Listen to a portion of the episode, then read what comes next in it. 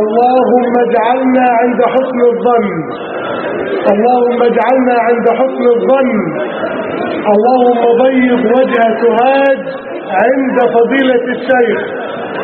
اللهم اجعلنا من المنصفين المتأدبين. أيها الإخوة الكرام كنا أمس في أسيوط فلم نسمع إلا همسة.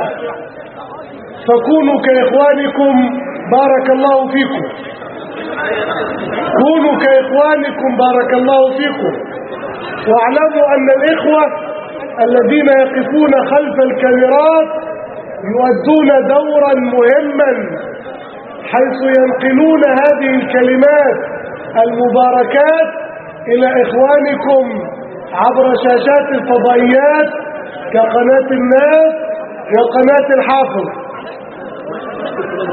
طلاب العلم كانوا يقطعون الفيافي والقطار يذهبون إلى علمائهم. وقد جاءكم العالم المحدث هو الذي قطع الفيافي والقفار وهو الذي تكبد عناء السفر. فلا أقل من أن نستمع بإنصاف وأن نكون في صورة طيبة كالتي رأيناها أمس في أسيوط ولا بد أن يستمع الجميع إلى تعليمات لجنة النظام وإلا فما فائدة هذه اللافتات؟ التي تكتبون فيها الإسلام دين ودولة. نريد إقامة نظام إسلامي ولا نفلح في تنظيم ندوة. جاءنا فيها رمز من رموز هذه الأمة. فضيلة الشيخ المحدث العلامة أبي إسحاق الحويني. وليست هذه الأولى التي يحسن فيها فضيلته الظن في سهاد ويحسن إليها. فلقد شرف سهاد قبل زيارته بالإصهار إليها. فيكفيكم شرفا أنكم أخوال حاتم ابن أبي إسحاق الحويني. أولاد الشيخ من الزواج الأول أخوالهم من سهاد فالشيخ جاء صلة للرحم وإحسانا إلى أحبابه ودعوة إلى الله. أيها الإخوة إن الجميع الآن يتسابق على الشباب. وإن هذا الدين ارتبطت عزته. وقويت شوكته. في كل زمان ومكان اقترن هذا بعز الشباب وإقبالهم على الدين. إن الأحزاب وإن المؤسسات وإن الفاعليات إن العلمانيين وغير العلمانيين الكل يراهن على الشباب. ولكن الشباب سيعلن في كل وقت رضينا بالله ربا وبالإسلام دينا وبمحمد صلى الله عليه وسلم نبيا. في أول ظهور لفضيلة الشيخ أبي, أبي إسحاق الحويني بعد 25 يناير كانت وصيته والتي ما زال يكررها التفوا حول علمائكم. التفوا حول علمائكم. وانهلوا من معينهم. واجلسوا تحت أقدامهم. وسابقوا وتسابقوا لأن تنهلوا من معين الكتاب والسنة. إن باكورة من آمن برسالة الإسلام أبو بكر الصديق كان في الثامنة والثلاثين من عمره. وإن الذي ذهب إلى الحبشة شاب هو ابن عم رسول الله جعفر بن أبي طالب. وكذلك مصعب بن عمير الذي ذهب إلى يثرب التي نورت برسول الله حيا وميتا. ولما فتح الله مكة خرج منها رسول الله صلى الله عليه وسلم وقد أمر عليها عتاب بن أسيد شاب من شباب بني أمية تجاوز العشرين من عمره بقليل. معاذ بن جبل الذي لم يصل إلى الثلاثين فأما الناس في حياة رسول الله صلى الله عليه وسلم. وتولى القضاء في حياة رسول الله صلى الله عليه وسلم وأرسله واستعمله. وقال عنه أعلم أمتي بالحلال والحرام. معاذ بن جبل. أعلمهم بالفقه. أعلمهم بالفتوى. ليس من شأني ولا ينبغي لي ولا لأمثالي أن يتحدث ويطيل ولكنني أنتظر إشارة التقنيات حتى لا يضيع من كلام الشيخ شيئا. فاصبروا على ما تسمعون. أيها الإخوة الكرام طبتم وطاب ممشاكم وتبوأتم من الجنة منزلا.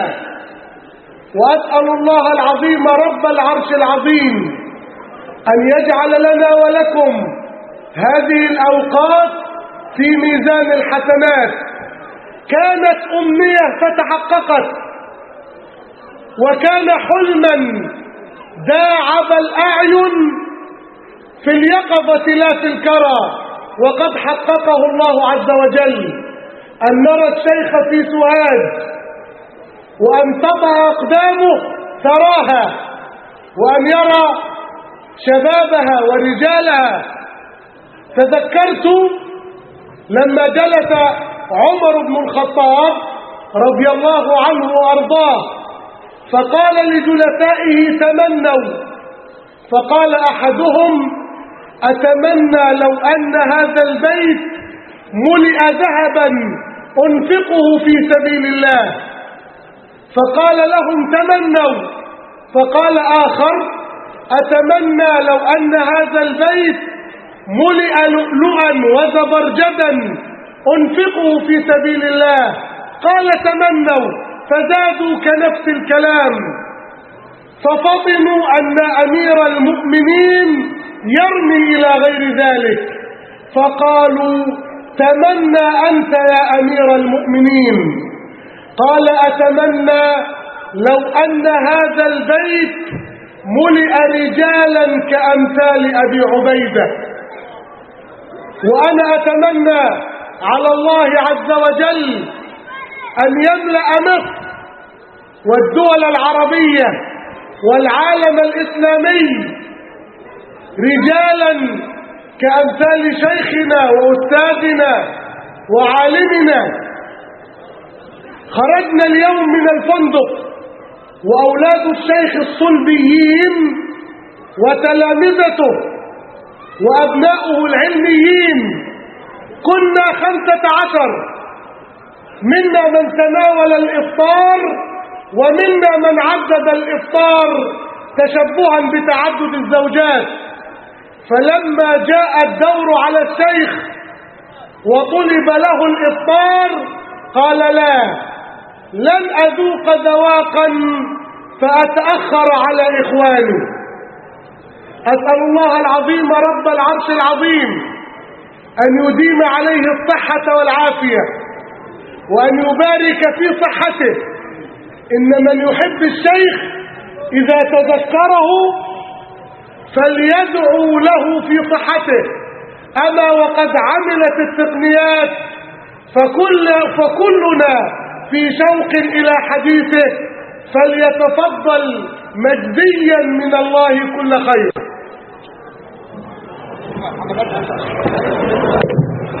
خلاص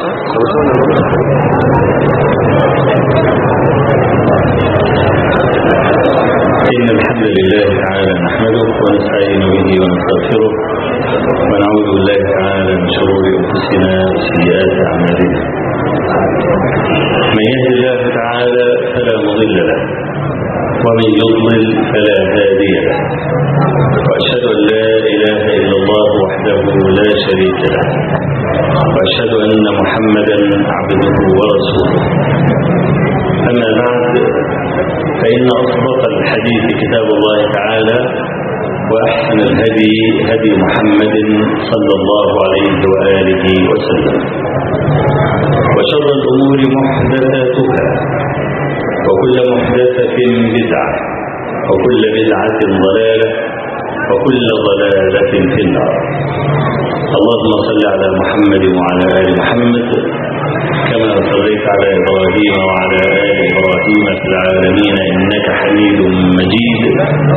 وبارك على محمد وعلى آل محمد كما باركت على إبراهيم وعلى آل إبراهيم في العالمين إنك حميد مجيد. فلا أدري بما أرد على الشيخ محمد. فإنه زعم أن سهاد شرفت بأنني ناسبتها والعكس هو الصحيح. بل أنا شرفت بأن ناسبت من هذا البلد. ويعني هذه المحافظة هي المحافظة الوحيدة التي دخلتها بقدمي منذ عام 1981 وكانت زياراتي لها يعني في أوائل عهدي بها كانت يعني كثيرة. وكان فضيلة الشيخ عبد الحق ابن عبد اللطيف هذا كان رفيقي العلمي في الدعوة آنذاك. وكما ترونه صار شيخا كبيرا وأنا كذلك شف على الآخر يعني. فنسأل الله عز وجل أن يحسن خاتمتنا وإياكم.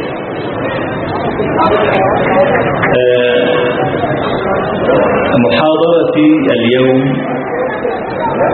بعنوان الكلمة الأخيرة. وأعني بهذا العنوان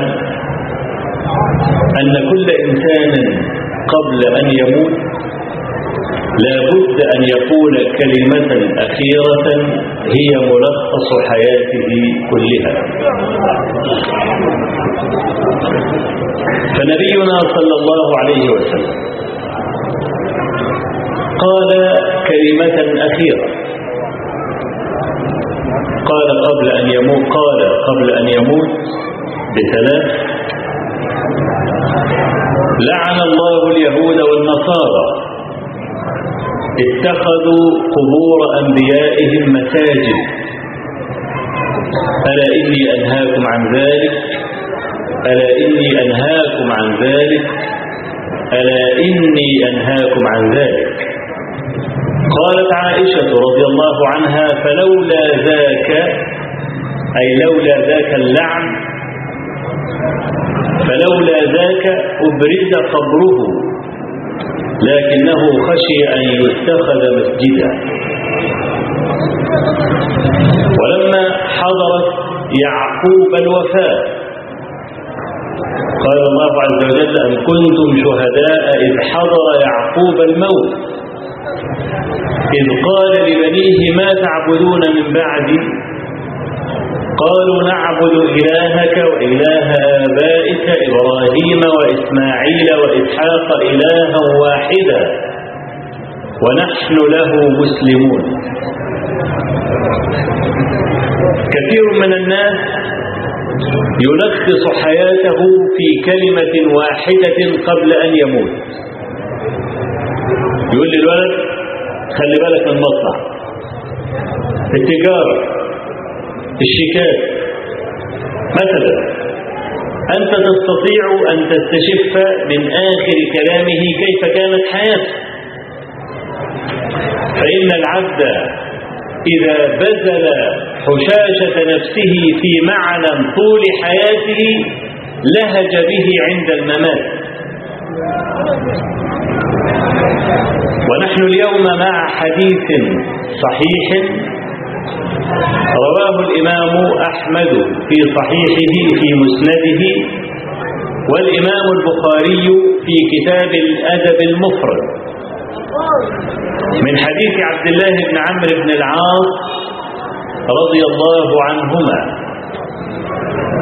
قال كنا عند رسول الله صلى الله عليه وآله وسلم فإذا أعرابي يلبس جبة مزرورة بديباج مزرورة بديباج يعني زراير الجبة من من الحرير. فلما رآه النبي صلى الله عليه وسلم قادما قال هذا رجل يريد أن يضع كل فارس ابن فارس ويرفع كل راع ابن راعي ثم قام إليه مغضبا فأمسك بجبته وقال له ألا أرى عليك ثياب من لا يعقل? ثم جلس النبي صلى الله عليه وسلم فقال إن نوحا عليه السلام لما حضرته الوفاة دعا ابنه وفي رواية لأحمد دعا ابنيه وقال إني قاص عليكما الوصية.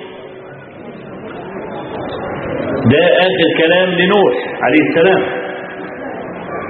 إني قاص عليكما الوصية. آمركما باثنتين وأنهاكما عن اثنتين. آمركما بلا إله إلا الله. فإن السماوات السبع والأرضين السبع لو وضعت في كفة ووضعت لا إله إلا الله في كفة لرجحت بهن لا إله إلا الله. ولو أن السماوات السبع والأرضين السبع كن حلقة مبهمة لقصمتهن لا إله إلا الله. وآمركما بسبحان الله وبحمده فإنها صلاة فإنها صلاة كل شيء وبها يرزق الخلق. وأنهاكما عن اثنتين عن الشرك وعن الكبر فقالوا يا رسول الله هذا الشرك عرفناه. فما هو الكبر؟ الكبر أن يكون لأحدنا نعلان حسنتان لهما شراكان حسنان قال لا. قال أهو أن يكون لأحدنا حلة يلبسها؟ قال لا. قال أهو أن يكون له دابة يركبها؟ قال لا.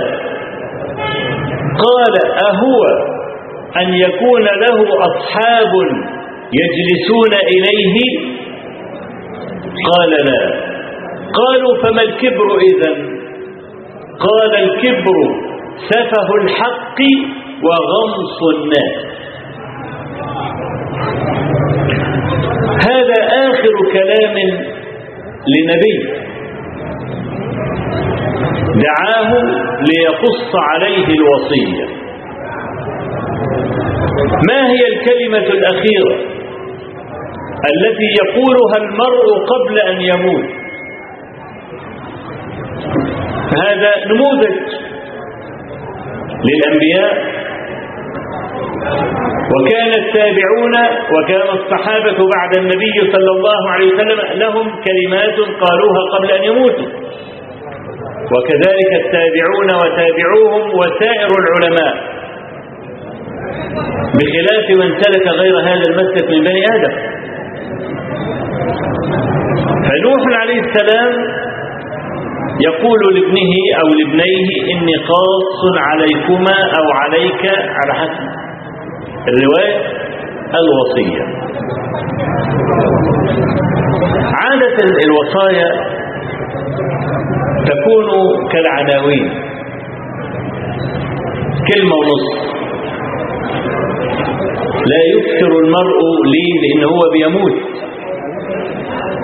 إنما هي وصية مغادر وليس مكانا لخطبة. فلخص نوح عليه السلام كل ما يريد في كلمتين. آمركما باثنتين وأنهاكما عن اثنتين. آمركما بلا إله إلا الله.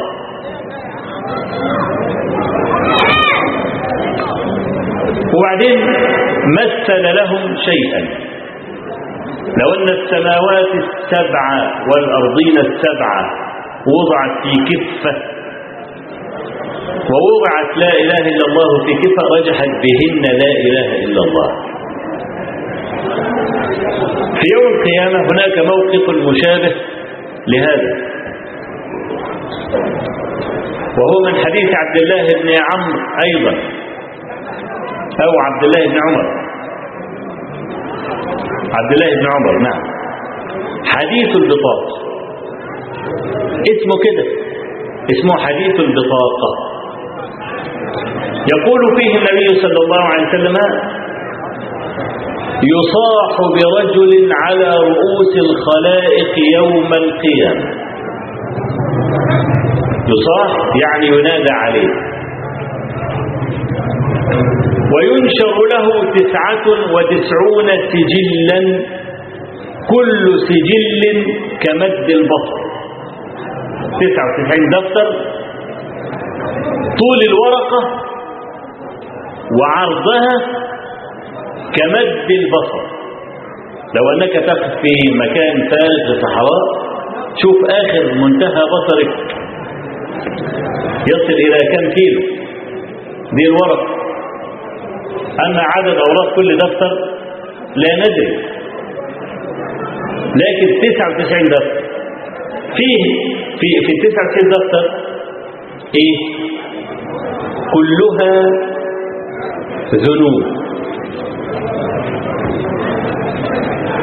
فلما يكون واحد عنده 99 دفتر كلها ذنوب يبقى رايح فين؟ هو نفسه عارف هو رايح فين. وطبعا المسألة في يوم القيامة موازين. ونضع الموازين القسط ليوم القيامة. توضع 99 دفتر في كفة. فطبعا الميزان صب على طول وأيقن الرجل بالهلاك. فقيل له قال الله عز وجل له عبدي إنه لا يظلم عندي اليوم أحد. وإن لك عندنا حسنة. فتخرج بطاقة زي كف اليد مكتوب فيها لا إله إلا الله. توضع هذه البطاقة في الكفة الأخرى فتطيش السجلات.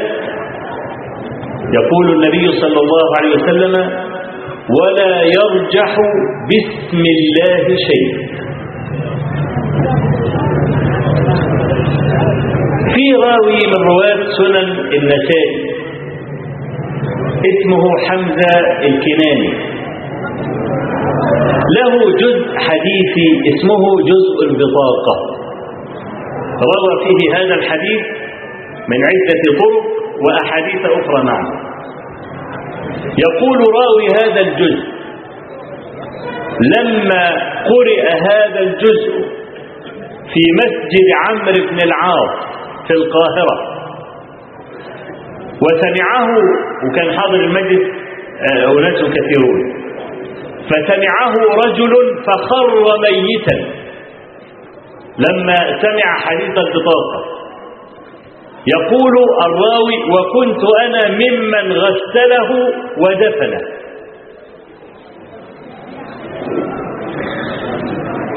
من أجل هذه الكلمة أنزل الله عز وجل الكتب وأرسل الرسل وقامت سوق الجهاد وشربت الأرض من دم العباد كل هذا لإقامة هذه الكلمة. هذه الكلمة التي فضل كفار قريش أن يقتل كبراؤهم.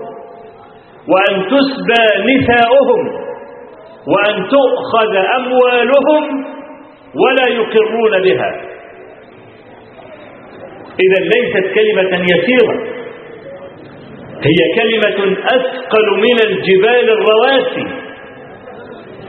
لا إله إلا الله هي الأمانة التي أبت الجبال أن تحملها. إنا عرضنا الأمانة على السماوات والأرض والجبال فأبين أن يحملنها وأشفقن منها وحملها الإنسان إنه كان ظلوما جهولا. هذه الكلمة التي شردت ألوف العباد في جنبات الأرض يتركون ملاعب صباهم ويتركون أبناءهم ويفرون بدينهم في الجبال يتبعون مواضع القصر حتى لا يفرطون فيها. فهذه الكلمة المباركة هي كلمة التوحيد التي قال النبي صلى الله عليه وسلم لعمه قلها كلمة أحاج لك بها. أن يقولها مجرد قول. وقال النبي صلى الله عليه وسلم من قال لا إله إلا الله نفعته يوما من دهره. وفي حديث حذيفة بن اليمان قال سمعت النبي النبي صلى الله عليه وسلم يقول يدرس الإسلام كما يدرس وشي الثوب. الوشي اللي هو ليه الزينة بتكون منسوجة على منسوجة على الثوب. يدرس الإسلام كما يدرس وشي الثوب. حتى يأتي على الناس زمان لا يعرفون ما الصلاة ولا الزكاة ولا يعرفون من الإسلام شيئا. سوى أنهم يقولون كنا نسمع آباءنا يقولون لا إله إلا الله فنحن نقولها. تصور يعني وصل الأمر أن لم يعد هناك شيء إطلاقا يترجم إسلامك. إلا كلمة. كانوا يسمعون آباءهم قديما يقولونها فحفظوها فقال صلة بن زفر لحذيفة وما تنفعهم لا إله إلا الله إذن. طالما لا بيصلوا ولا بيزكوا ولا بيعملوا أي حاجة. ما تنفعهم لا إله إلا الله إذن. فقال له حذيفة تنجيهم من النار يا صلة. من قال لا إله إلا الله نفعته يوما من دهره. فنوح عليه السلام أول كلمة أوصى ولديه بها. أوصيكم بلا إله إلا الله. دي هذه الكلمة الأولى. الكلمة الثانية وأوصيكم بسبحان الله وبحمده. فإنها صلاة كل شيء وبها يرزق الخلق. ألا أريد أن أقف هنا وقفة متأمل. سبحان الله وبحمده. بها يرزق الخلق. منهم الإنس. أنا وأنت.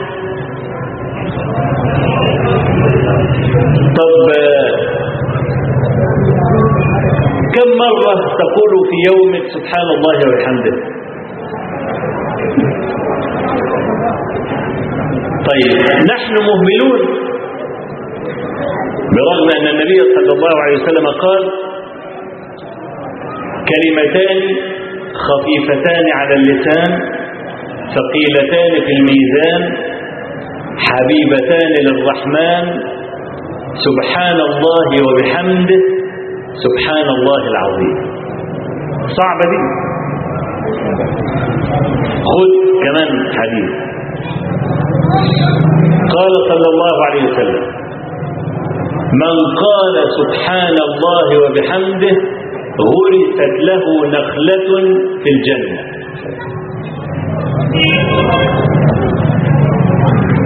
طيب. تابعني. سبحان الله وبحمده سبحان الله وبحمده سبحان الله وبحمده سبحان الله وبحمده سبحان الله وبحمده. دي كم ثانية؟ خمس ثواني بالضبط. أخذت في مقابلها كم نخلة؟ خمس نخلات. قال صلى الله عليه وسلم ما من شجرة في الجنة إلا وساقها من ذهب. انت معطل لسانك ليه؟ ساكت ليه؟ ماشي في الشارع رايح طريق من الطرق قاعد على كرسي بتشم هواء لماذا لا تحرك هذا اللسان؟ طالما إن كل سبحان الله وبحمده تاخد نخلة في الجنة وليس هذا فقط ده كمان أحب الكلام إلى الله هو. طب طالما إن إحنا مهملين في التسبيح كيف يأتينا الرزق؟ طالما إن سبحان الله وبحمده هو إيه؟ رزق كل الخلائق. اقرأ معي هذه الآية. قال تعالى تسبح له السماوات السبع والأرض ومن فيهن. وإن من شيء إلا يسبح بحمده ولكن لا تفقهون تسبيحهم ختام الآية إيه؟ إنه كان حليما غفورا أي آية ختمت بصفة الحلم فلا بد أن يكون العبد مستحقا للعقوبة. هات كل الآيات التي ختمت بهذه الصفة. لا بد أن تجد العبد مستحقا للعقوبة. لكن الله حلم عنه طب إيه وجه تأويل الحلم هنا؟ قال لك المفروض يسبح لأجل أن يرزق. طب هو لا يسبح. المفترض أن لا يرزق لكنه يرزق. وحلم عن تقصيره ورزقه. برغم أن السماوات والأرض وكل شيء في الكون صلاته التسبيح. فأوصيك بسبحان الله وبحمده فإنها صلاة كل شيء. هناك مقولة قالها بعض العلماء ترد هذه المقولة هذه الآية. قال كل شيء يسبح فإذا جف انقطع تسبيحه. يعني الشجرة الخضراء يقول لك بتسبح. أول ما تنشف يقول لك ينقطع التسبيح. الآية دي ترد عليه لأن الله عز وجل قال وإن من شيء إن هنا نافية بمعنى ما. ما من شيء إلا. وعلماء الأصول يقولون نفي الاستثناء يفيد الحصر أداة الاستثناء إلا. إذا جاء قبل أداة الاستثناء الاستثناء إلا. حرف نفي يبقى أفاد الحصر لما بعده. أنت لما بتقول لا إله لا نافية لا إله إلا أدي الاستثناء إلا الله يبقى قصرت الألوهية على ما بعد أداة الاستثناء على طول. فنفي الاستثناء يفيد الحصر على طول. وإن من شيء أي وما من شيء إلا يسبح بحمده دل ذلك على أن كل شيء يسبح بحمده سواء كان طريا كان أخضر كان يابسا. واستدل هذا العالم لدعواه بالجريدة التي وضعها النبي صلى الله عليه وسلم على القبر. لما والحديث في الصحيحين لما مر النبي صلى الله عليه وسلم بقبرين فقال هذان يعذبان وما يعذبان في كبير. أوعى حد يفكر إن وما يعذبان في كبير يعني في شيء صغير. لأن كلمة وما يعذبان في كبير ممكن حد يفهمها إنه شيء صغير. لأ. ده معنى الكلام وما يعذبان في كبير كان يمكن أن يحترز منه. أو وما يعذبان في شيء كان كبيرا. قال أما أحدهما فكان يمشي بالنميمة وأما الآخر فكان لا يستبرئ من بوله. ثم دعا النبي صلى الله عليه وسلم بجريدة فشقها نصفين ووضع على كل قبر نصفا وقال يرفه عنهما ما لم ييبسا طيب. هو فهم ما لم ييبسا لأن إذا يبستا انقطع تسبيحهما يبقى الميت صاحب القبر مش هيستفيد. طبعا هذا الكلام كلام غير صحيح. ليه؟ لأن النبي صلى الله عليه وسلم برأفته لو أراد أن تزيد المدة لما شق الجريدة. لأن شق الجريدة معناه ذهاب نداوتهما وخضرتهما بسرعة. كان سابها جريدة زي ما هي. عشان تغيب أطول مدة إيه؟ ممكنة وهي خضراء. أما إنه يقسمها نصفين فده أدعى ليه لأن تيبسها بسرعة. لكن المعنى الحقيقي لمعنى الجريدة خاص بالنبي صلى الله عليه وسلم كما في حديث جابر بن عبد الله في آخر صحيح مسلم أن النبي صلى الله عليه وسلم مر بقبر فقال صاحبه يعذب ودعا بجريدة وقال صلى الله عليه وسلم يرفع عنهما بشفاعته.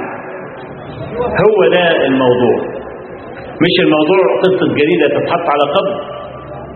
كثير من الناس يفهم هذا خطأ. يروح في المقابر يزرع شجر ويجيب ورد ويحط على القبور والكلام ده.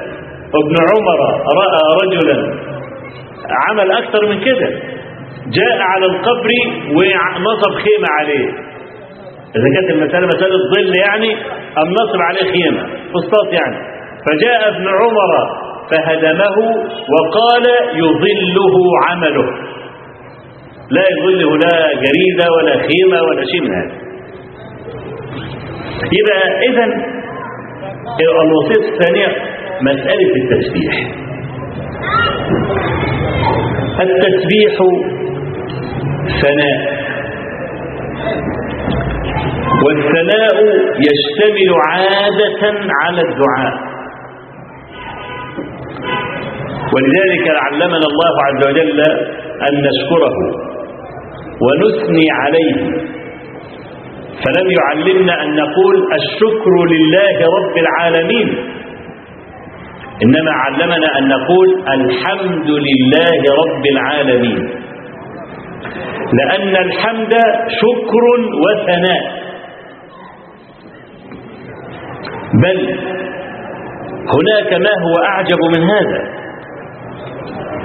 عندنا حاجة اسمها دعاء الكرب. حديث البخاري وغيره دعاء الكرب. يعني لما يكون مكروب تدعي ليه إيه هو دعاء الكرب؟ لا إله إلا الله الحليم الكريم. لا إله إلا الله رب العرش العظيم. لا إله إلا الله رب السماوات والأرض وما بينهما ورب العرش الكريم. ده دعاء؟ أنت واقع في ورط الآن. وتريد أن تدعو دعاء الكرب. الذي سمعتموه الآن ده دعاء؟ أم ثناء؟ ثناء. وليس فيه دعاء. طب لماذا سمي هذا الثناء بدعاء الكرب؟ سئل سفيان بن عيينة رحمه الله. وسفيان بن عيينة أحد أئمة الحديث والتفسير. كان رجلا قرآنيا موهوبا. زي ما سفيان الثوري كان رجل حديث وفقه سفيان بن عيينة كان رجل حديث وقرآن. سئل عن دعاء الكرب إيه فيه يعني؟ فقال ألم تسمعوا إلى قول أمية بن أبي الصل لعبد الله بن جدعان؟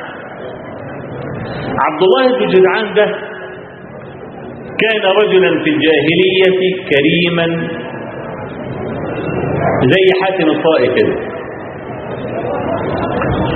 وفي الصحيحين من حديث عائشة رضي الله عنها أنها سألت النبي صلى الله عليه وسلم عن ابن جدعان ده اللي سفيان أشار إليه قالت يا رسول الله إن ابن جدعان كان يقري الضيف ويفعل ويفعل. يعني بيعمل حاجات خير كتير. أذلك نافعه. فقال لها لا إنه لم يقل يوما رب اغفر لي خطيئتي يوم الدين. مات كافرا يعني. فسفيان بن عيينة بيقول للسائل لما سألوا عن هذا الدعاء قال له هو فين الدعاء اللي في ده كله ثناء؟ أين الدعاء قال ألم تسمع لأمية بن أبي الصلب؟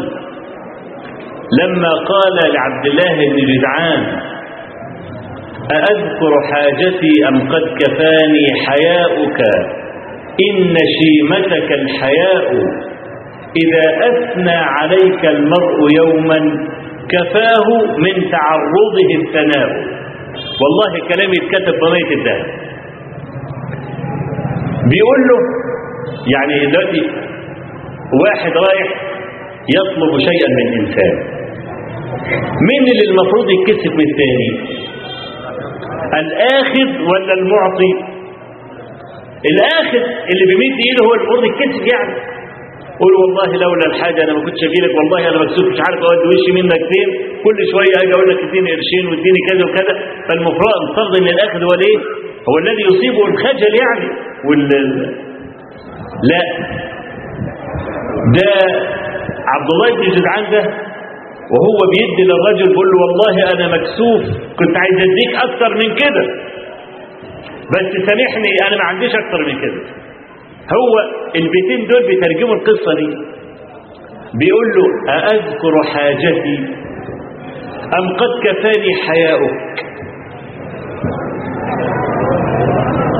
إن شيمتك الحياء إذا أثنى عليك المرء يوما كفاه من تعرضه الثناء. يعني أول ما يقابله يقول له ربنا يخليك ربنا يبارك فيك ربنا يطول في عمرك. خلاص بقى ما هو عارف هو عايز إيه. مش يسلم فيها كده يقول له آه أنت عايز حاجة؟ هو ال 100 جنيه اللي اديتها لك من يومين خلصوا ولا إيه؟ ها؟ وبعدين يذله بقى ويجعله يريق ماء وجهه. لا ده هو عبد, الله بن جدعان ما بيخلوش يعمل كده. ده بيديله هو مكسوف ودائما من رزق السخاء لابد أن يصاحبه حسن خلق ومن رزق البخل لابد أن يصاحبه سوء خلق لازم في واحد اسمه معن ابن زائدة ده كان كريما جدا. المهم توصل له. لو وصلت له اعرف لابد أن تعلم أن حاجتك مقضية. بس توصل له بس. كان عليه حرس حديد. العالم منع الناس توصل له وبتاع والكلام ده. المهم توصل له. فواحد شاعر من الجماعة الشعراء برضه راح للبستان وعايز يدخل فالبواب منع. فقام جايب لوح خشب وكتب عليه بيتين من الشعر أي جود معن ناجي معنا بحاجتي. وكان ال- ال- البتاع بادئ بكده يعني. المهم كتب البيتين على لوح ابلكاش كده ولا حتة خشبة ولقى إيه؟ جدول أو قناة ماء ماشيه إيه داخله للبستان. اما رمي الخشبه على المية اتاري بقى معبد زي ده كان قاعد على البير اللي جوه. بيبص لقى خشبة إيه داخلاله مسك الخشبة بيقرأ لقى إيه بيتين شعر فنادى الحارس اللي على الباب قال له في حد بره؟ قال له أيوه في واحد كده من الجماعة إياهم. قال له هاتهولي. فلما دخل له قال أنت الذي كتبت هذين البيتين؟ قال له نعم. قال كيف قلت؟ عدهم علي تاني. فأعادهما عليه فاداله أربعة آلاف دينار. يعني أربعين ألف درهم. خلاص؟ الراجل الشعبي مش مصدق نفسه هيتهبل يعني. قال له أنت ساكن فين؟ قال له ساكن في المكان الفلاني. تاني يوم بعد قال له كيف قل لي البيتين اللي انت كتبهم دول تاني. قام قايلهم له قام مديله 4000 دينار كمان. ثالث يوم بعت له قال له كيف قلت قام عايد بالبيتين قام مديته 4000 دينار يبقى خد كام دينار؟ رابع يوم بعت له لقاه هرب. ليه؟ الشاعر قال لك ده مجنون ده أكيد سيفيق من سكرته وهياخد مني الفلوس. ها؟ فهرب. فلما بلغ معن بن زائدة إنه هرب قال والله لقد أساء الظن والله. والله لو بقي لأعطيته مالي كله. ده عشان إيه؟ عشان بيتم الشعر انت عارف الشعراء كانوا بيسترزقوا زمان. أي اللي يتصل بخليفة وينتش له قصتين ثلاثة ولا بتاع وياخد يملى الزكيبه فلوس وراوح يفضيها وياخد المخلة ويطلع تاني يملاها فلوس وهكذا. كان في أحد الشعراء الأندلسيين ناس كان محترم قوي. وعايز يدخل الخليفة في الأندلس.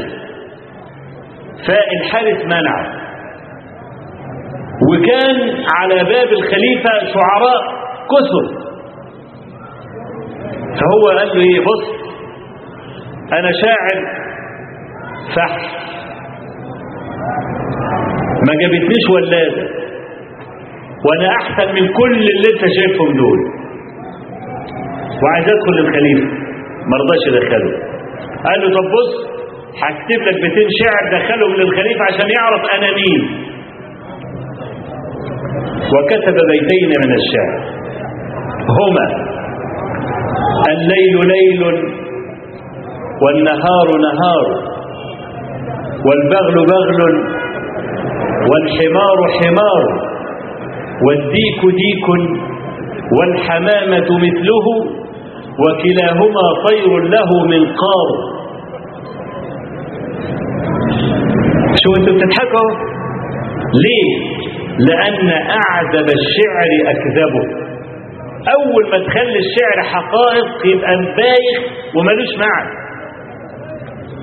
فهو كتب له البيتين دول كده. وبعدين الحارس دخلهم لين للخليفة. قال لك ده باين عليه هزء. هدون هدون نضحك بيه ونتسلى بيه دخلوهولي هو كان قاصد كده. هو كان قاصد إنه يكتب الشعر العبيط اللي أنتوا سمعتوه ده علشان الخليفة يدخله مع حاجة من اثنين. يا تبقى هايف قوي قوي يا تبقى كبير قوي قوي الاثنين يلفتوا النظر. واحد عبيط في منتهى العباطة وواحد ذكي في منتهى الذكاء فهو استخدم المذهب التحتاني. فقال لك بس هاتوه ده باين عليه يعني إيه رجل ظريف كده وايه ويقعد يضحكنا وبتاع والكلام ده. فلما دخل على الخليفة قام مطلع بقى القصيدة العصماء من جيبه. قال له انت مين بقى يا سيدي؟ قال له ها أنا ذا. وقام قايد بقى القصيدة اللي لوحت عنق الخليفة. وظل هذا الرجل مع هذا الخليفة إلى أن مات. فهو أبيات عبد الله بن زيد عبد الله بن جدعان دي أبيات أمية بن أبي الصلب. بيقول له إذا أثنى عليك المرء يوما كفاه من تعرض الثناء. عايز يقول لك إن ده وإن كان ثناء لكنه أبلغ من الدعاء. قال سفيان بن عيينة معلقا على هذين البيتين. قال هذا المخلوق. فكيف بالله عز وجل؟ إذا كان المخلوق فهمها. عرف إن الراجل له ربنا يطول عمرك ربنا يخليه ربنا يبارك فيه عرف أنه يريد شيئا. فأنت وأنت واقع في الكرب. أهو. واقع في كرب أهو. نسيت نفسك. ونسيت حاجتك وتعلقت بالثناء على ربك. يبقى يعطيك ما تريد وزيادة. لأنك إذا قدمته على حاجتك كفاك حاجتك وكافاك بالثناء عليه. الحسنة بعشر أمثالها إلى سبعمائة ضعف. والله يضاعف لمن يشاء. يبقى لزوم الثناء على الله سبحانه وتعالى أبلغ من أن تدعوه. ولذلك جت في دعاء الكرب بالذات. يعني مع إن الكرب ده أنت محتاج إنك تدعي مباشر على طول. في دعاء الكرب بالذات جعله ثناء بدل الدعاء. ليه لأن هذا أدعى لبلوغ أمنيتك والوصول إلى حاجتك. حيث أنك أثنيت على ربك تبارك وتعالى. يبقى نوح عليه السلام أوصى بالتوحيد الذي من أتى الله عز وجل بغيره كان من أصحاب النار. قال تعالى بلى من كسب سيئة وأحاطت به خطيئته فأولئك أصحاب النار هم فيها خالدون. ولا توجد خطيئة تحيط بكل عمل العبد إلا الشرك. إلا الشرك. وقال الله عز وجل لأشرف خلقه. وهو نبينا صلى الله عليه وسلم. وأعلمه. فقال ولقد أوحي إليك وإلى الذين من قبلك لئن أشركت ليحبطن عملك. خلاص. هذا قانون. ولو كان أحد يشفع لأحد لشفع إبراهيم. أبو الحنفاء لوالده آدم. لكن الله عز وجل قال يا إبراهيم إني حرمت الجنة على الكافرين. في هذا الباب لا تقبل شفاعة الشافعين.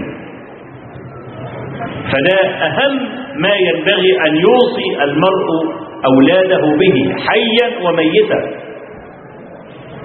ثم التسبيح على الله عز وجل لأنه غذاء القلب. فاذكروني أذكركم. فغذاء القلب الذكر. ثم هو حرز أيضا من الشيطان. كما في الحديث الصحيح الذي أوله إن الله أمر يحيى بن زكريا بخمس كلمات ليعلمها بني إسرائيل ليعملوا بهن ليعمل بهن ويأمر بني إسرائيل أن يعملوا بهن. من ضمن الكلمات الخمسة دي قال وآمركم بذكر الله. فإن مثل ذلك كمثل عدو كمثل رجل طلبه العدو سراعا في أثره فأتى جنة حصينة فاحترز بها من الشيطان. وكذلك العبد يحترز من الشيطان بذكر الله. هي الأذكار الموظفة لماذا شرعت؟ أذكار موظفة لأذكار الصباح والمساء ودخول الخلاء ودخول من الخلاء ودخول البيت وخروج من البيت. إحنا العلماء سموها الأذكار الموظفة لأنها وظفت لوقت معين. فما ينفعش دلوقتي وإحنا قاعدين أنا وأنت دلوقتي نقول أصبحنا وأصبح الملك لله. ها؟ لأن مش وقت. إنما تقول امسينا ما تجيش الصبح تقول امسينا وامس الملك لله. قال لك لا لأن أصل ده دعاء وظيفي لوقت معين. فخلونا ناخد شريحة من هذا الدعاء اللي هو المرتبط بالذكر وكيف أنه يحميك من الشيطان. أنت أول ما بتصحى من النوم ماذا تقول؟ تقول أصبحنا وأصبح الملك لله. والحمد لله. دي شهادة فقر رسم ما فتح عينيك تقول رب إني لما أنزلت إلي من خير فقير. أنا ما عنديش حاجة. أصبحنا وأصبح الملك لله يعني أنا فقير. والحمد لله أن الملك له لا لغيره. لأنه لو كان لغيره لجعل. ها؟ قل لو أنتم تملكون خزائن رحمة ربي إذا لأمسكتم خشية الإنفاق وكان الإنسان قتورا. حتى لو انت من أكرم الناس يعني كل واحد كل شوية يجي لك إيه انت بتزهق منه. أول شوية جاي بعيد تقول يا هو كل شوية يجي لي. أو ده بيبقى العبد كافر ويملأ الأرض بالكفران ويرزقه رب العالمين. فالحمد لله أن الملك له. يبقى أول مذكور لك هو الله.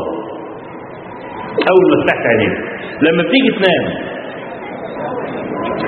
آخر مذكور لك هو الله. كما في حديث البراء أن النبي صلى الله عليه وسلم قال إذا أوى أحدكم إلى فراشه فليضع يده اليمنى تحت خده الأيمن ثم ليقل اللهم وجهت وجهي إليك وألجأت ظهري إليك. وفوضت أمري إليك. رغبة ورهبة إليك. لا ملجأ ولا منجى منك إلا إليك. آمنت بكتابك الذي أنزلت وبنبيك الذي أرسلت. قال صلى الله عليه وسلم فمن مات من ليلته مات على الفطرة. وشوف كلماته جميلة إزاي. بس أنا هديك معنى منها. أول كلمة بيقولها إيه؟ وجهت وجهي إليك وألجأت ظهري إليك. إيه يعني الكلمتين دول؟ آه، إحنا عارفين إن ال ال ال النوم أخو الموت. الحديث اللي ورد فيها ضعيف. وأنا لا أقول كحديث عن النبي عليه الصلاة والسلام. النوم أخو الموت. طب هو أخوه من أي جهة؟ إن لما اثنين يناموا جنب بعض أرواحهما تصعد إلى السماء. الاثنين. واحد منهم ربنا قدر إنه مات. ما يرجعلوش روح والتاني لسه قدامه كام سنة؟ فرجع له روحه فاستيقظ وباشر حياته. الله يتوفى الأنفس حين موتها والتي لم تمت في منامها يتوفاها أيضا. يعني يتوفى الاثنين مع بعض. فيمسك التي قضى عليها الموت. ما يرجعهاش لصاحبه. يبقى جزء خلاص. ويرسل الأخرى إلى أجل مسمى. الثاني لسه له عمر. يوم يبعت له إيه؟ يرسل له روحه عشان يكمل بيت حياته. فأنت عندما تنام أنت أحد رجلين. إما ميت وإما حي. ممكن. مش هقول لك تقوم من النوم تلاقي نفسك ميت لأنك مش هتقوم. ها؟ لا إما أن يموت المرء وإما أن ترجع إليه روح فكأنما أراد أن يقول اللهم لأنه هينام اهو إن كنت قضيت أنني سأموت فقد وجهت وجهي إليك. وإن كنت قد قضيت أن لي عمرا فقد ألجأت ظهري إليك فاحمني. ليه؟ لأن كثير من الناس يبتلى بمس والكلام ده هو نائم. أما لو ذكر الله عز وجل ينتصب ملك على رأسه يحميه حتى يستيقظ. ما هو انت صاحي بتذكر ربنا سبحانه وتعالى الشيطان ما عادش يقرب منك خلاص. طب إذا نمت فألقيت سلاحك اللي هو الذكر. إذا يغتالك الشيطان لأن الشيطان لا يضع سلاحه أبدا. سلاحك أنت هو الذكر. تو ما تضع السلاح الشيطان يموتك على طول. يقتلك. فيبقى دلوقتي أنا هنام. يعني ألقيت سلاحي. عايز حد يحميني.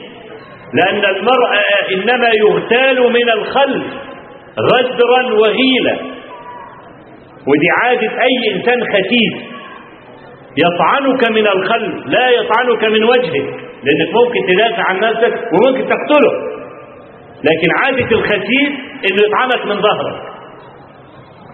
فهو أراد أن يقول ربي وأنا مستيقظ أنا ذاكر لك. طب وأنا نايم؟ وقد ألقيت سلاحي وكف لساني عن الذكر. احمني قال لك قل الدعاء ولا احميك فإذا قال هذا الدعاء انتصب ملك ليحميه حتى يستيقظ ويقول أصبحنا وأصبح الملك لله. كأنما قال إذا قبضت روحي فقد وجهت وجهي إليك. وإذا أبقيتني فاحم ظهري من الشيطان لا يغتالني. عشان كده قال وألجأت ظهري إليه ثم بين أنه لا حول له ولا قوة فقال وفوضت أمري إليه والتفويض منزلة العلماء مختلفين فيها. هل هي أعلى من التوكل ولا التوكل أعلى؟ فمنهم من قال التوكل أعلى ومنهم من قال التفويض أعلى والذي يعني أختاره من كلام العلماء جميعا ومن اختلافهم أن التوكل يكون بسبب وبغير سبب والتفويض لا يكون عادة إلا مع فقد الأسباب. خلاص فوض يعني فقدت كل الأسباب. يبقى الحل لا حول ولا قوة إلا بالله. أهو ده ذكر أهو وذكر مليان معاني. فذكر الله عز وجل كما قلت هو حياة القلب يبقى أول وصية لنوع الإنسان أول كلمتين هي الحفاظ على التوحيد وبيان مكانة التوحيد والحفاظ على الذكر الذي هو حياة القلب. قال وأنهاكما عن اثنتين.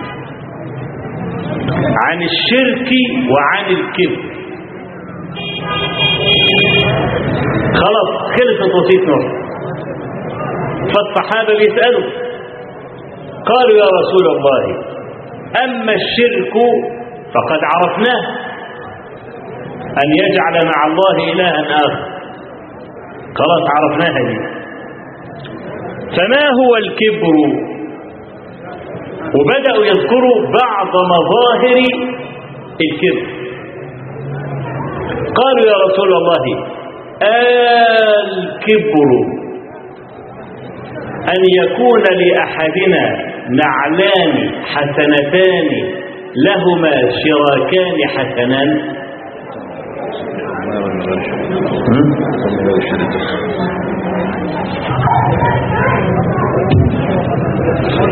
لأن الصورة دي مشتبهة. ثاني عطفه. يعني إيه ثاني عطفه؟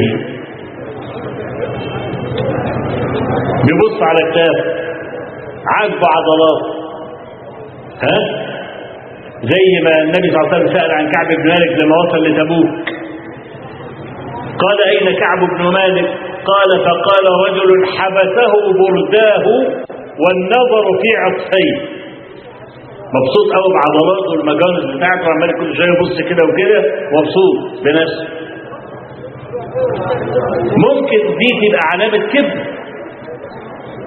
وممكن ما تبقاش علامة كبر فلما اشتبه هذا عليهم سألوا النبي صلى الله عليه وسلم ليضع لهم حدا فاصلا بين الشيء وشكله. في واحد يفضل الصمت. وإذا كلمته ينظر إليك ولا يتكلم. مش ده ممكن يكون متكبر؟ ممكن يكون متكبر. ممكن ما يكونش متكبر ممكن ما يكونش متكبر. المسألة مختلطة مش عارفين ده كبر ولا لا لأنه ممكن يبقى مطية الكبر. فسألوا أربع يعني ذكروا أربعا من الصفات كلها تبين إيه؟ إن ده ممكن يبقى كبر وممكن ما يبقاش كبر.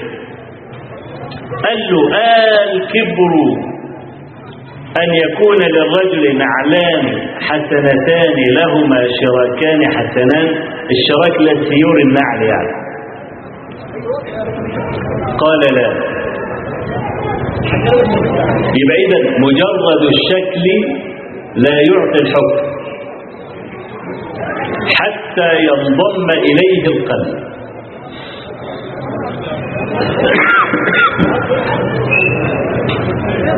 قالوا يا رسول الله أهو أن يكون للرجل ثياب حسنة؟ قال له لا. طيب أن يكون له دابة حسنة؟ قال لا. يعني في ناس مثلا يحب يركب سيارة من أغلى أنواع السيارات. ولا يستريح إلا بهذا. هو كده طبعه كده. وإذا ما ركبش السيارة الفلانية يحس كده إن الدنيا بقت زي خرم الإبر إذا ما كانش المسكن بتاعه في الحي الفلاني ومتشطب بالطريقة الفلانية والكلام دوت ما يعرفش يعبد ربنا. طب ده ده علامة كبر يعني وعلامة آه، عنطزة كده وطاير بجناحين في السماء؟ لا مش لازم. فقال له طب آه هو أن يكون له أصحاب يجلسون إليه؟ قال لا. قالوا له طب ما هو الكبر إذا؟ فقال الكبر في كلمتين. الكبر سفه الحق وغمص الناس. أنا يعني مش هدخل كثيرا في مسألة الكبر لكن عايز آخذ بقى أحداث الساعة عشان تعرفوا من هم أهل الكبر. أهل الكبر هم الذين يسمون أنفسهم الآن النخبة. النخبة. هو مين اللي سماك النخبة؟ انت اللي سميت نفسك. طيب الذين ليسوا معك دول إيه غجر ولا وصفهم إيه يعني؟ أنتوا طبعا آه، تتابعون جميعا الهجوم على السلفية. ولدرجة إن واحد من المذيعين بيقول لشيخ من شيوخ السلفية قول لي أنتوا أنتوا جيتوا منين؟ أنتوا كنتوا فين؟ طلعتوا إزاي؟ ده سؤال واحد ساكن في زحل. ها؟ وأنا اخترت الكوكب ده بالذات يعني. ها؟ ساكن في برج عاجي لا يعرف إن الدعاة السلفيين شغالين بقالهم 30 و40 سنة. لكنهم كانوا يحتقروننا ولا ينظرون إلينا. ويرموننا بالتهم المعلبة.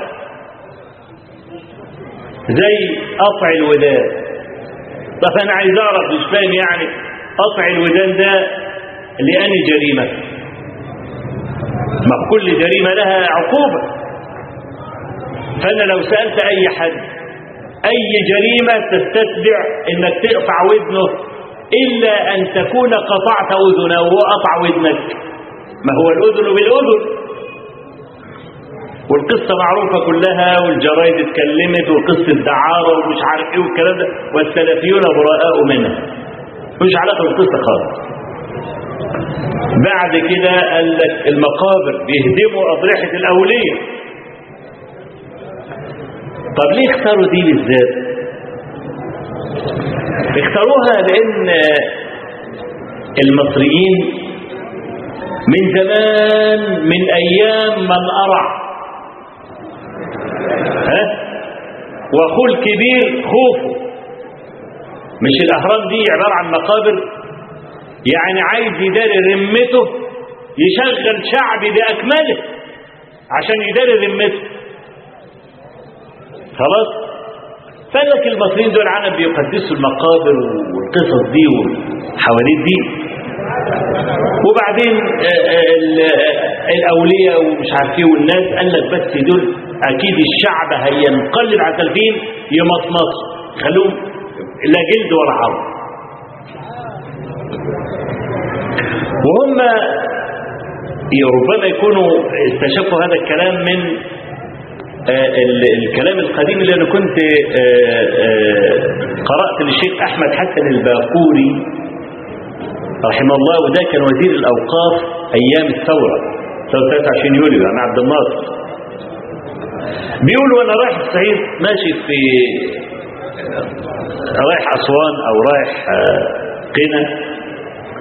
بقول مشينا في طرق وعرة. وإذا بي ألاقي مقام. مقام قال إيه اللي جاب المقام ده هنا؟ ده العفريت نفسه ما يعرفش يسكن فيه. لأن ما فيش بني آدم في المكان كله. على مرمى البصر طولا وعرضا. والمفروض أي مقام بيتعمل له مولد. يبقى يعني حواليه شوية بيوت عنده طريق مرصوب بتاعه الكلام ده.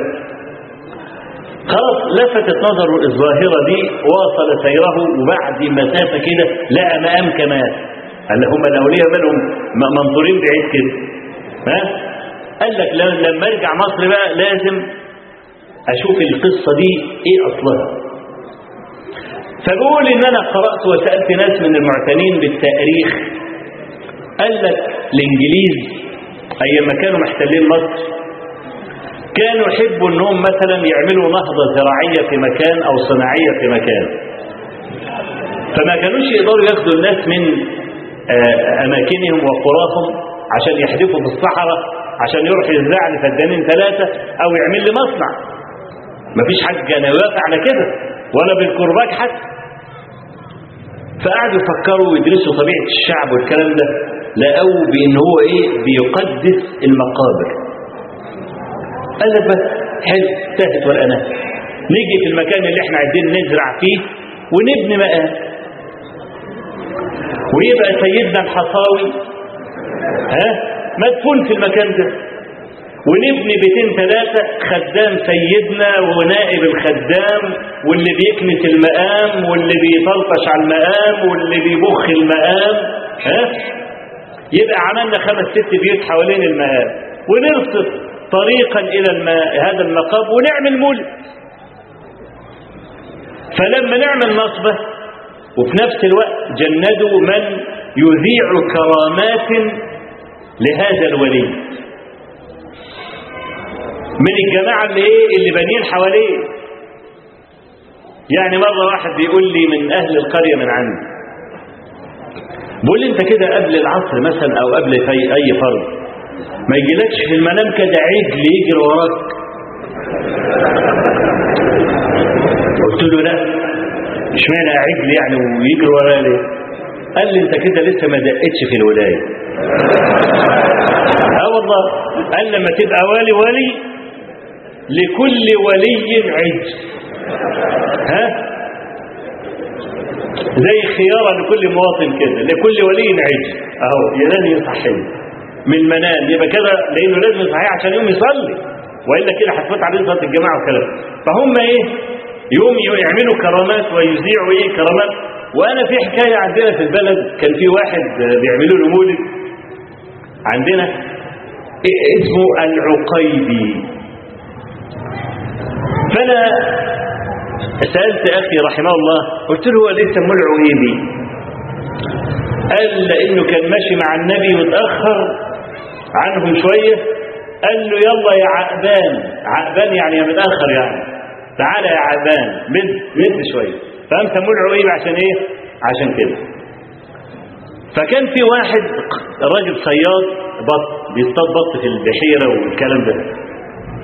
ومعاه ثلاثة أربعة برضه بيصطادوا بط المهم هو الرصاصة اللي ضربها لازم تنزل ببط والجماعة الثانيين يضربوا رصاص ما تعرفش بيروح فين. حصل بينهم نوع من الحسد فقرروا أن يقتلوه. دي حكاية يعني اتحكت لي أكثر من مرة مش عايز أقول متواترة يعني. اتحكت لي أكثر من مرة في البلد عندي. المهم الرجل فطن في يوم من الأيام ما كانش يصطادوا إلا نص الليل. البط المهاجر اللي جاي من أمريكا وأوروبا والكلام ده بيجي في الدفع والكلام ده في ذلك الوقت كان يصطادوا البط. المهم إن هو حس بالغدر. فولى الأدبار وأطلق ساقيه للريح. هم حسوا بيه طلع وراه كل واحد معاه بندقية طلع وراه يجري. هو من كتر الخوف الخوف ده بيدي قوة غير طبيعية. تلاقي الإنسان الخايف بيتسرع تلاقي بقى عنده قوة أضعاف أضعاف قوته الحقيقية. فهو بيجري كان مجنون. عدى على البيت بتاعهم ما شافش العزبة نفسها ولا شاف بيتهم حتى. من كتر الخوف والجري. المهم فضل يجري يجري لحد ما وصل لمين؟ لسيد علي العجيبي ده طبعا ده فيه لمول ولا بتاع ده إحنا إيه؟ ده إحنا قربنا من الفجر. فالمهم أول ما وصل هناك قام بقوته ضرب باب المقام ودخل وقام قافل وراه. هؤلاء العصبة أولي القوة حاولوا يفتحوا الباب ما عرفوش. دي كلها رواية. أنا بقولها رواية مش ما عرفوش يفتحوا الباب.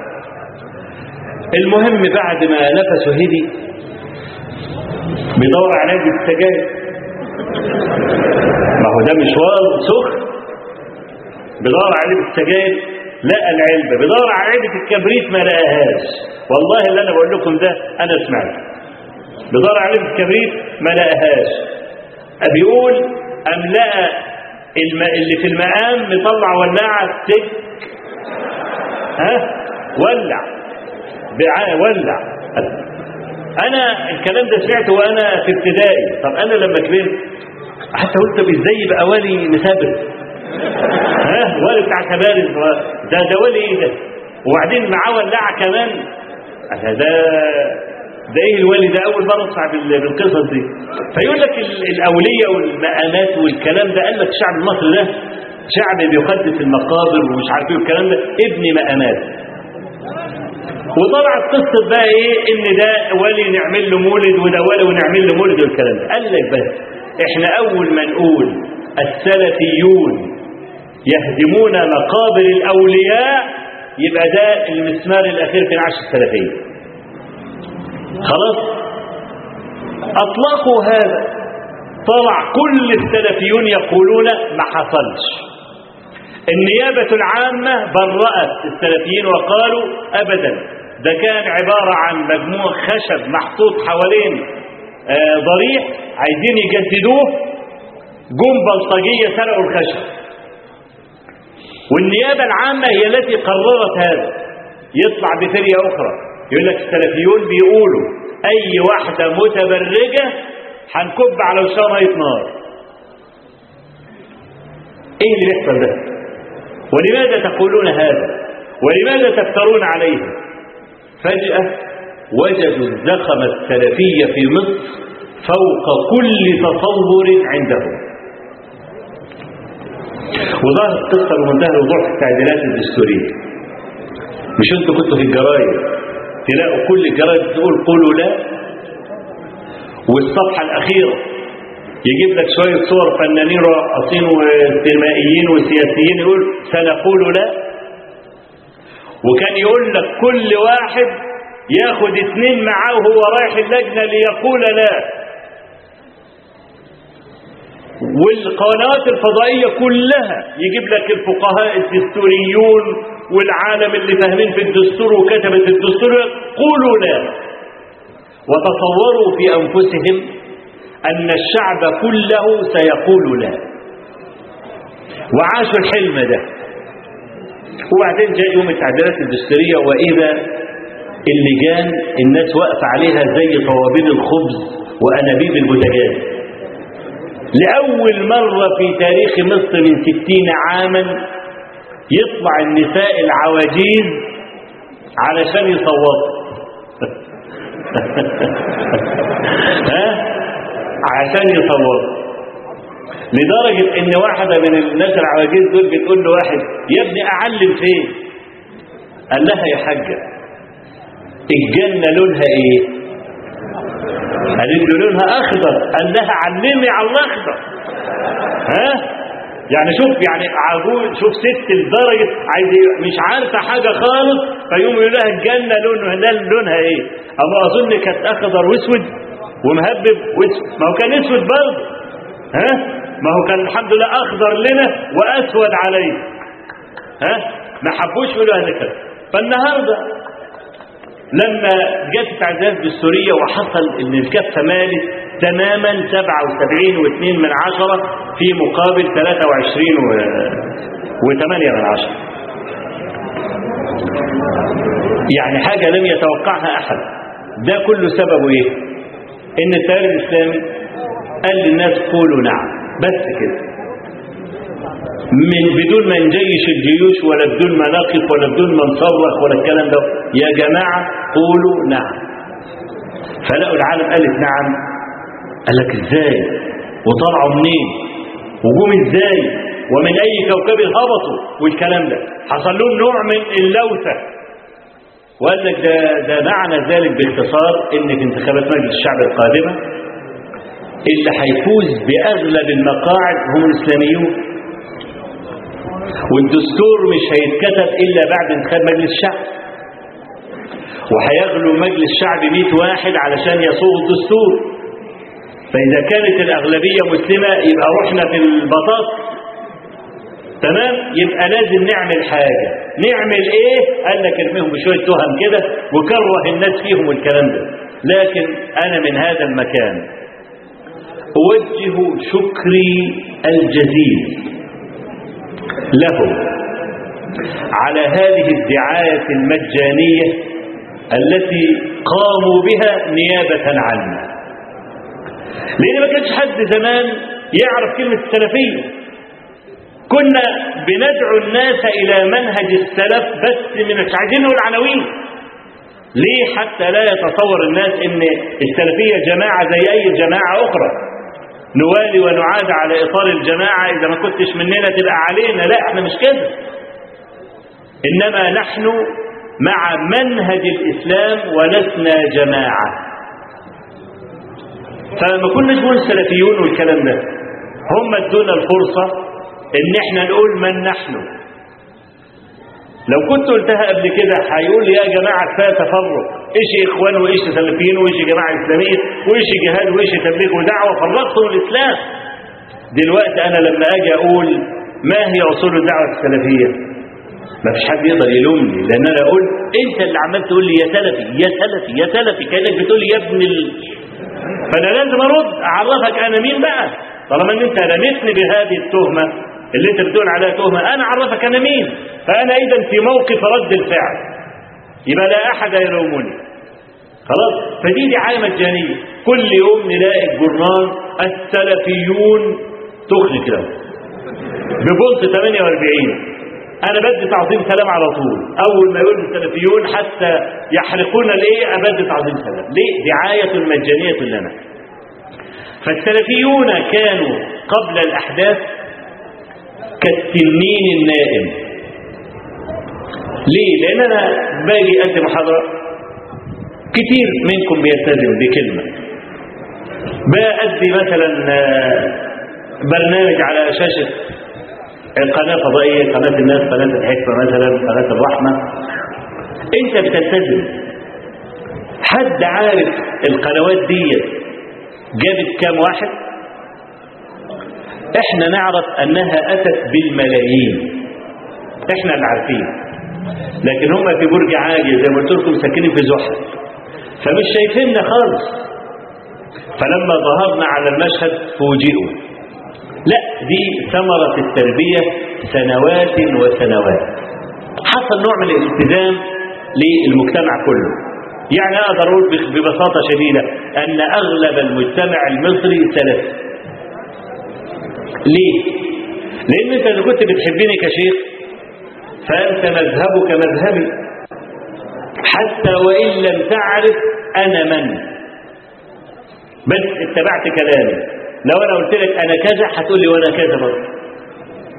خلاص؟ كل شيخ من المشايخ له ملايين. يحبونه ويتبعونه ويسمعون كلامه ويلتزمون فتواه. فدي عبارة عن دعاية مجانية. التنين بقى ده لما جت بقى التعديلات الدستورية وحصلت الثورة والكلام ده وقالوا قولوا نعم بدأ هذا التنين يستيقظ. كان نايم ما كانش حاسين بيه. فلما استيقظ شعروا به.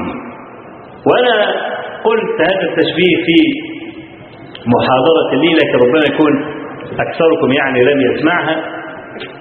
وأنا بأصف التنين المتحرك.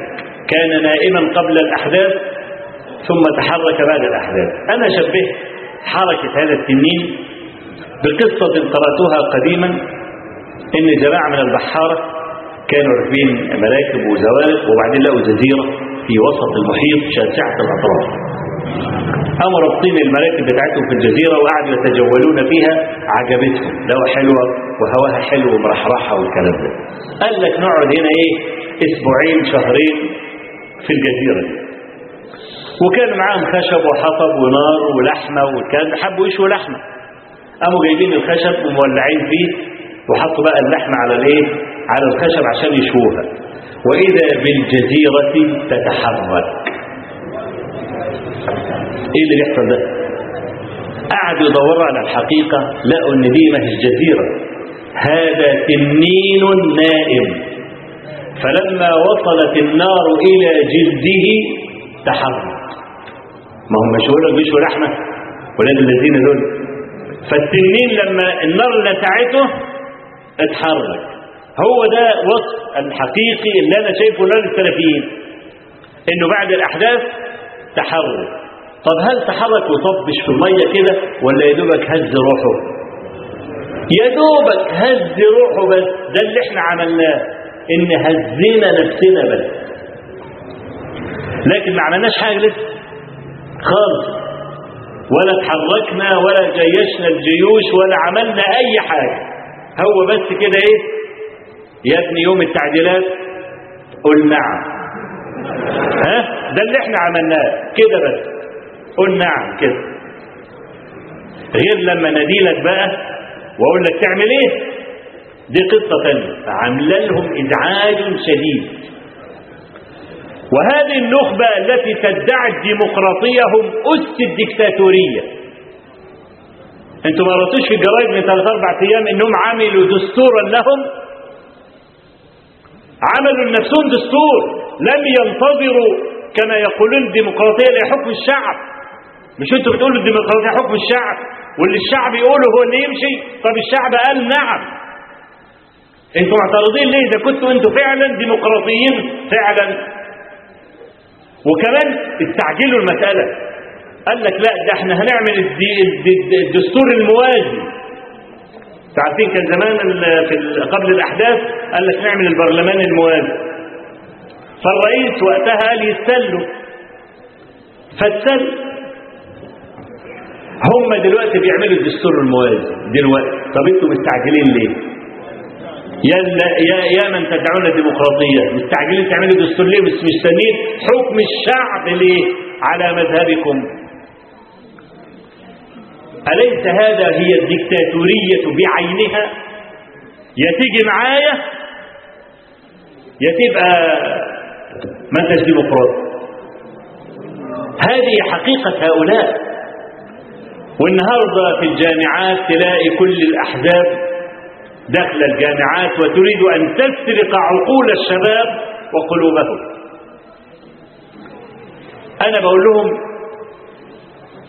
كان غيركم أشطر شبابنا إنما هو خادم لديننا. وستثبت لكم الأيام صحة هذه المقولة. لما أنا بتابع الجماعة اللي هم مترشحين لرئيس الجمهورية راح الجامعة الفلانية. أنا بسأل طلبة الجامعة. كم واحد حضر له؟ واحد يقول لي 200 والتاني يقول لي 300 واحد يقول 350 لا النهارده لما بيدخل شيخ من المشايخ في جامعة من الجامعات بيحضر له 50 60 100 ألف. يعني هم لما قالوا مثلا يعني اللي اللي يجيب 30 ألف صوت يبقى رئيس جمهورية. ده أنا على كده بقى رئيس العالم يعني هو جاء على جمل يعني 30 ألف 30 ألف دول إيه؟ ده الواحد بمصمص ها؟ لا ده إذا كنت أنت عايز 10 مليون نجيب لك 10 مليون. مش حتة 30 ألف يبقى رئيس جمهورية. فاكرين يعني 30 ألف جم على جمل يعني؟ ها؟ حزب الأحزاب الكرتونية جاء عندنا في كفر الشيخ في عندنا في المحافظة.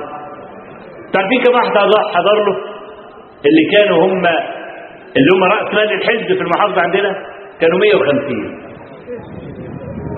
فأحزاب كرتونية ليس لها رصيد إنما نحن نتحرك بديننا الذي أنزله الله تبارك وتعالى وارتضاه لنا. ولسنا من الدونية إلى درجة أن ننحي شرع الله ونأخذ أي شرع آخر ولا أي قانون آخر. إننا نستنكف أن نكون هذا الجنس من البشر. فأنا عايز أقول للجماعة اللي هم مجهزين التهم المعلبة التي يرموننا بها. إن الله سبحانه وتعالى كما قال والله غالب على أمره. ولكن أكثر الناس لا يعلمون. أنا أوجه ندائي لكل المسلمين لا تخذلوا قضية الإسلام في هذا المحك. الإسلام في أمس الحاجة إلينا الآن لنرفع من خسيسة هذه الأمة حتى نكون شامة. النهاردة بعد الثورة كثير من المصريين يتصلون بي من الخارج يعني. يقول لي بعد الثورة صرنا نرفع رؤوسنا. وفي واحد اتصل بي من دولة غربية فبص على واحد قال له أنت مصري؟ قال له نعم. قال له تسمح لي آخذ معاك صورة؟ بقول أنا شعرت بالعز ليه كانت الدولة مخطوفة؟ أنا لو قلت لشباب سوهاج النهارده أنا عايزكم بكرة كل واحد يشتري مقش على حسابه ويكنسوا شوارع سوهاج كلها. هتعملوها ولا لأ؟ هتعملها. ليه؟ رجعت لك الدولة كانت مخطوفة. أنت أحسست اليوم أنك تملك أرضك التي تمشي عليها. أحسست أنك محترم. أحسست أنه لك حيثية. الآن فلماذا لا تبذل؟ في شباب عندنا جم واقترحوا عليا يجيبوا بويا علشان يدهنوا الأرصفة. شباب من كلية الطب والهندسة والعلوم والصيدلة والتجارة وال... شباب قبل كده لا يمكن حد فيهم كان يوطي حتى على حاجة يعملها ليه؟ دولة مخطوفة مسروقه ياخذوا منك ولا يعطوك. جالي مرة وأختم بهذا. موظفين البلدية